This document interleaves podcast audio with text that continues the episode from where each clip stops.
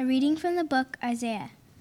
A shoot will grow from the stump of Jesse, a branch will sprout from the roots.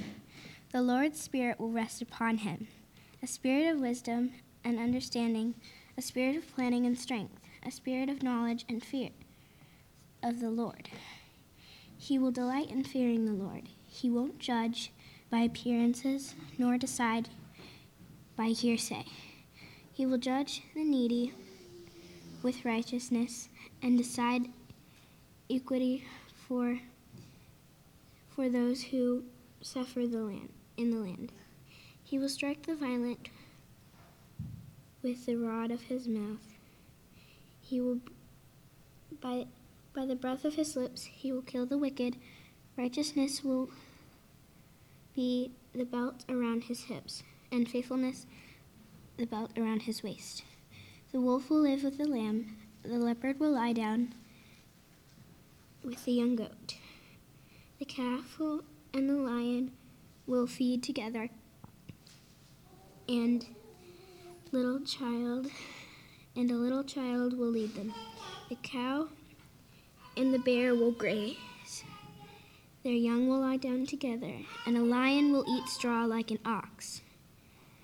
A nursing child will play over a snake's hole. A toddler will reach right over a serpent, the serpent's den. They won't harm or destroy anywhere on my holy mountain. The earth will surely be filled with knowledge of the Lord, just as the waters cover the sea.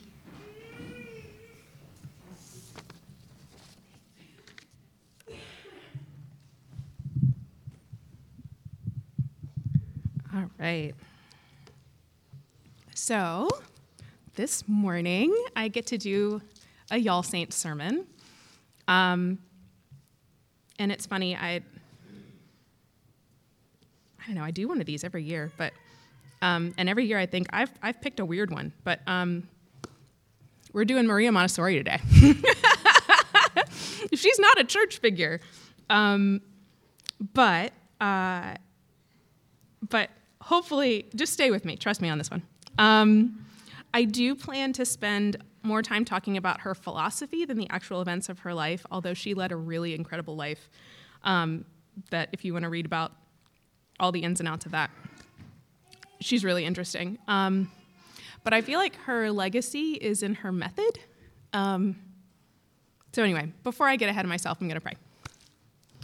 Lord, thank you so much for being with us this morning. Thank you um, for giving us a vision of your kingdom that includes being led by children.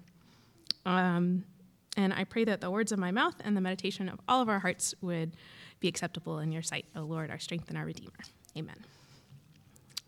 All right. So, Maria Montessori, let's go.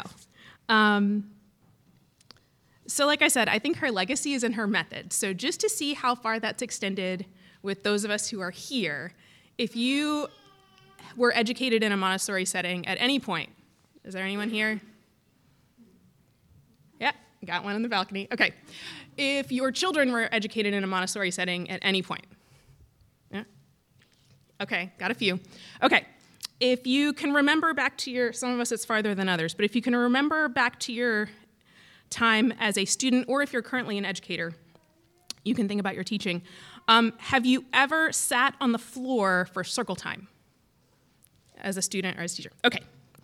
Um, have you ever participated in hands on learning where you use flashcards or blocks or something that you move with your hands in order to learn? Anybody? Anybody? Okay. Um, so, anyone who raised their hand, you've been touched by the legacy of Maria Montessori. Um, here at Oak Church, we have Montessori style Christian education. Uh, our kids aged 4 to 12 fish participate in godly play, um, which takes Montessori principles and uses them to teach kids about faith. Um, and Montessori herself did some of this work in her lifetime. She was a devout Catholic. Um, she spoke about her faith, but in an effort to make her method work for the broadest possible audience, um, she ended up removing the religious component of it. Um, other scholars like Sophia Cavalletti, who developed Catechesis of the Good Shepherd, Sonja Stewart, who developed Young Children and Worship, and Jerome Berryman, who developed Godly Play, have all taken Montessori's ideas and methods and used them to teach kids about faith. Um, so the Montessori method and Christian education blend so beautifully together because her philosophy and methodology are based on a really biblical idea, and that is the idea of centering children. Um, now, there are Christians who will tell you that centering children or listening to children, allowing children to lead, are distinctly unchristian ideas. Uh, there's an entire industry built around Christian experts on child rearing who would be happy to sell you books, videos, and conferences that teach parents exactly how to break their children's will in order to make them compliant. They'll quote you Proverbs 13:24 and say that God commands us to hit our children in order to love them. They'll tell you that babies and young children are so depraved that their physical needs for sleep and food and their natural curiosity are evidence of their sin nature and must be eradicated in order to foster unconditional obedience to their parents. These ideas may sound really extreme, and they are, but through the popularity of people like James Dobson and Tedd Tripp, some really dangerous theology around children has made its way into the larger American Christian culture. These views have their roots in an authoritarian understanding of family, with a father in charge, a mother who's obedient to her husband, and children who are obedient to their parents. The implicit idea here is that a parent is God to the child, and obeying the parent is how the child obeys God. There's no space here for someone lower down on the hierarchy to have a different idea of what following God looks like in any given scenario. Their own thoughts and feelings and opinions are subordinate to those of whomever is further up the chain. This way of viewing children is not only disturbing, but it's profoundly unbiblical. If you look at Isaiah, Isaiah 11 that we just read, um, we see a vision of God's kingdom that's marked by peace and safety. Um, the righteous one uses uh, the rod of his mouth to strike the wicked, and the wicked is the one who is hurting children and widows. Um, in a complete reversal of the authoritarian view, a little child is leading the way. If you look at Jesus, who this pros- prophecy speaks of, Jesus is the God child who comes to us, uh, born as a literal baby, a baby who grew into a boy who didn't tell his parents that he was going to hang out in the temple and chat with the rabbis, and didn't seem particularly apologetic when Mary and Joseph came back to retrieve him later. This boy Jesus grew into a man who was pretty sassy with his mom when she asked him to change water into wine, and a man who had no children of his own, but who welcomed children and mothers and told the men in his sphere that they needed to be more like children in order to participate in the kingdom of God. When Jesus taught those who taught that those who welcome children in his name are welcoming him, he declared children as God to us. Not that kids are gods to be worshiped, but like in Matthew 25, when Jesus says, Whatever you do for the least of my brothers and sisters, you do for me, that includes kids. Kids are the least of these. And in case that leaves you unconvinced, Jesus says specifically in Matthew, Mark, and Luke that whoever welcomes one such child in my name welcomes me. So when, when we welcome a child in Jesus' name, we are welcoming Jesus. And welcoming children is something that Maria Montessori did really well. Um, Maria was born in Italy in 1870, and by all accounts, she was a bright and curious child who loved to learn. In an era when most areas of study and most occupations were closed to women, Maria wanted to become a doctor. Despite facing terrible prejudice throughout her education, she became one of Italy's first doctors in 1896. Montessori practiced medicine almost exclusively with the poor and disabled, motivated by her deeply rooted faith and belief that all people deserve quality care. Her work with children who had been committed to an asylum is what sparked her idea for improving education with kids who have physical, cognitive, and emotional challenges. It's with this population that she first developed the materials and methods that are still used today in Montessori classrooms around the world. After her success with children in the asylum, she was invited to establish a school for poor children, basically to get them off the streets where they were causing havoc for a building developer. From this point on, she left behind medicine and dedicated the rest of her life to education. The children, who again nobody thought were particularly capable, thrived in her Casa dei Bambini, her children's house, with the five year olds who had been running the streets while their parents were at work now reading and writing. Her methods quickly gained popularity throughout the world, and within five years of opening that first children's house, she had a best selling book and a full schedule of international traveler, travel, training teachers, and what came to be known as the Montessori method. Even though the fascist powers that rose to prominence in the lead up to World War II aggressively closed children's houses and burned Maria's books, she was even burned in effigy in, in uh, Germany. She continued her work in India, where she spent the war years on house arrest. What happened was she happened to be on a three week trip to India for a speaking tour at the outbreak of war, and as an Italian citizen, she was detained for the next seven years. After the war was over, she de- dedicated her life to writing and speaking on her methods, a task that her son and her grandchildren continued long after her death. Follow the child is a phrase often used in Montessori circles and comes from a quote that Maria Montessori said. I love this phrase because I think it's emblematic of the way Montessori approached education. She observed children with an eye that was at once scientific and loving. She then built a system of education that was informed by her observations. If you walk into a Montessori classroom, and this includes the godly playrooms, you can poke your head in there after church if you haven't seen them, um, you will see that everything in the space is designed for children. Teacher and child sit beside one another on the floor as equals. Low shelves are carefully arranged with beautiful, useful materials that kids can touch and move with their hands in order to learn. Time is experienced differently in a Montessori environment. Rather than having to learn the same things in the same way at the same time, students in a Montessori classroom are given long, uninterrupted work periods in which children as young as two and three years old choose what materials they wish to engage with and for how long. Teachers carefully observe the students at work and use these observations to track their learning and determine what lessons the children are ready for next. In today's classrooms, ideas like hands on learning, student choice, and flexible seating are considered very mainstream. But this was not the case in Montessori's time. Compulsory education laws were not widespread, which means that girls, the poor, disabled, and racial and ethnic minorities were not guaranteed even the most basic education. For children who did receive the benefit of an education, teaching methods were more tailored to adult ideas and preferences than children. Uh, I don't know any children who want to sit in an uncomfortable desk and listen to a teacher lecture for long periods of time. Maybe they're out there. I haven't met one. But that was usually the, unless it was a one room schoolhouse where the children were teaching each other, that was kind of where they were going. Um, Education was also used in some cases as a means of control and violence.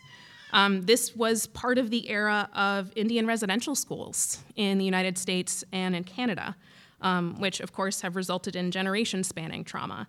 Um, and were mostly run by Christians, by the way. Um, but when we hold up Montessori's methods next to those of her contemporaries, we see how revolutionary they were. I believe that the results were so starkly different because her starting point was very, very different. Whereas other educators centered power or a desire to cast others in their own image, Maria Montessori centered actual children in the way she thought about education. And as I was thinking about all of this, I realized that Maria Montessori, in a way, was a child liberation theologian.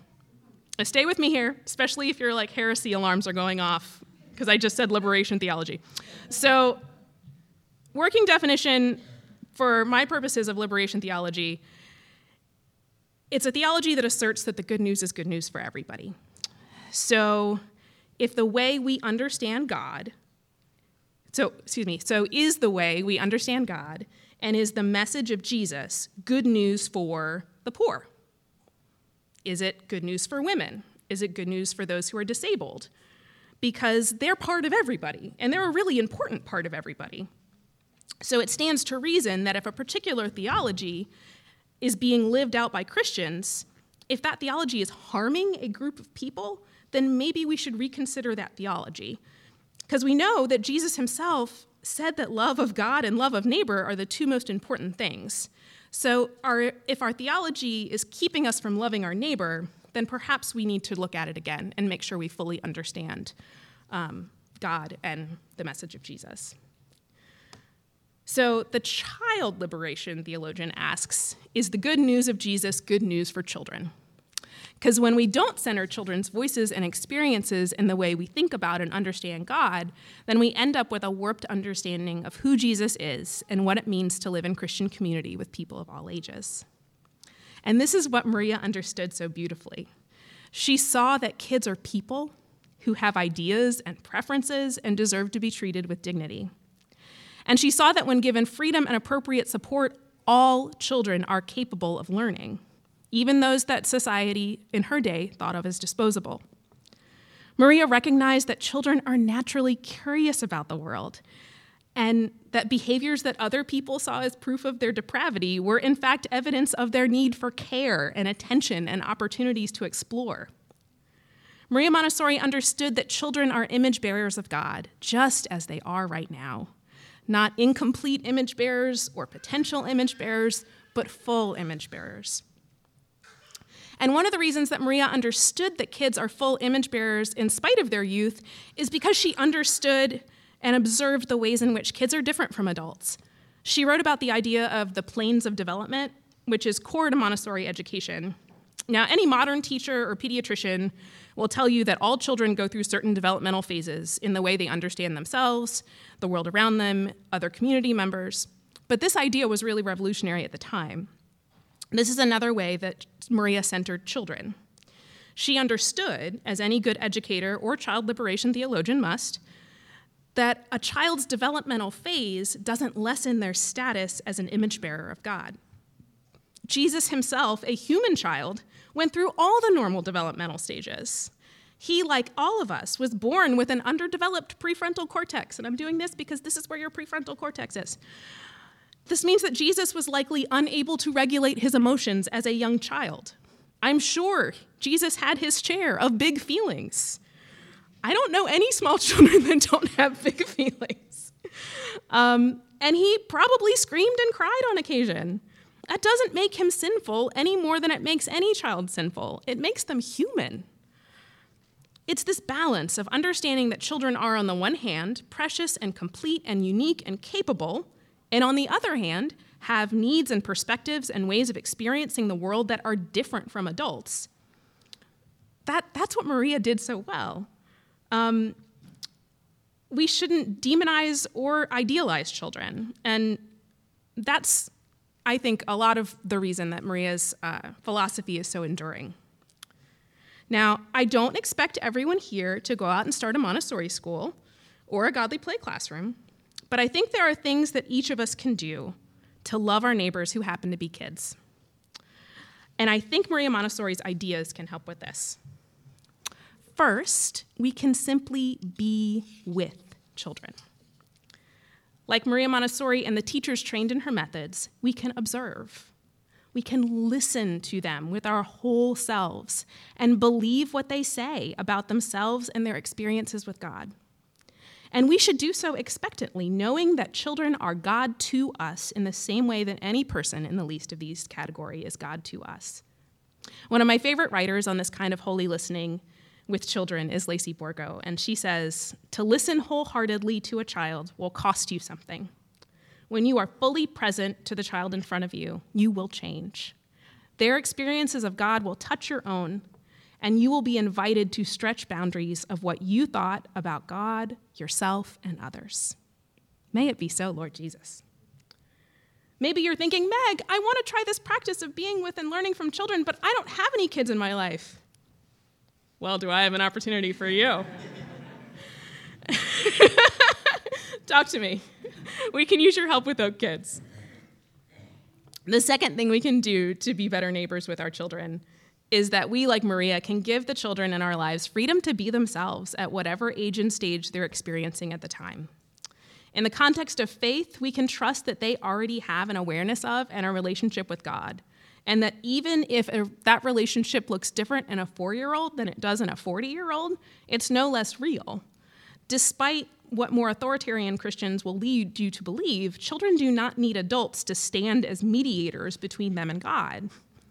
What we can do is use what we know about child development to share our faith with kids in age appropriate ways, while also allowing them to share their faith with us.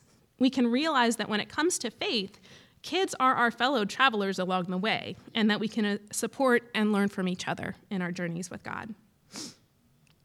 And finally, we can take a cue from Isaiah 11 and allow children to lead us. I can say from experience if you follow children, they're going to lead you into play. Maria Montessori once said that play is the work of the child. But what exactly do we mean by play? Well, play is something that is freely chosen, done for its own sake, and involves creativity or imagination. Play also tends to be both engrossing and relaxing at the same time.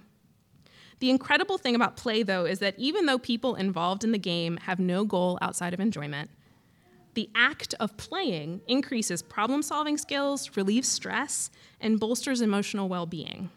Play is really good for us. And no wonder play is good for us. God is playful. You can see clearly in creation. There's some wonky looking animals out there. And you can also see it in Scripture. Do you really think it was necessary for a whale to be involved in Jonah's story? What about Balaam's donkey? Like, for real? God is playful. And Jesus, as revealed to us in the Gospels, is playful. The way he tells stories and subverts expectations is often very playful. And just as Jesus' play is often theological, the kids in godly play often engage in play as a form of theology. Children use play to process ideas and feelings and experiences, and that includes their ideas and experiences with God. In godly play, we playfully combine things from different stories. For example, noticing and wondering how the water from Jesus' baptism might relate to the water in the Exodus story, or the water from our own baptism story. And you can see right there where that playful spirit leads us straight into wonder.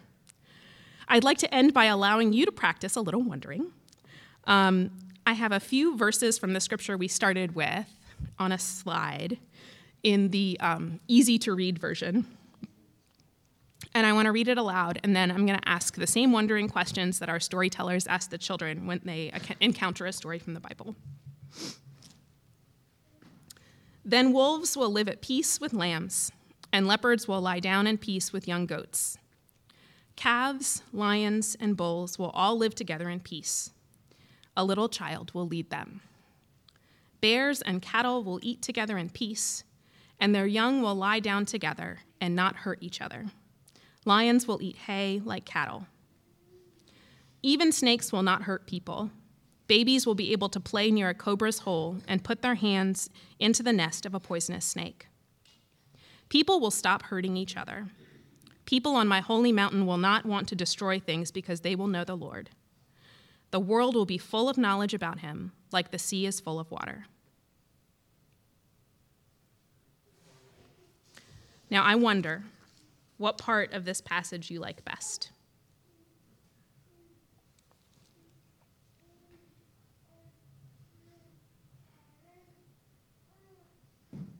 You can say it out loud or you can keep it to yourself, either one. I'm not afraid of silence.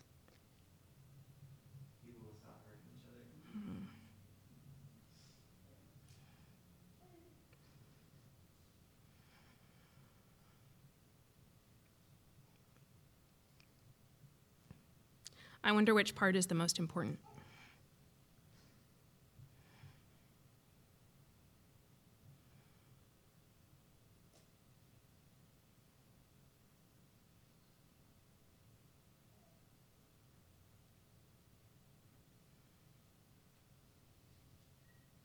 I wonder where you are in this passage. What part might be for you or about you this morning?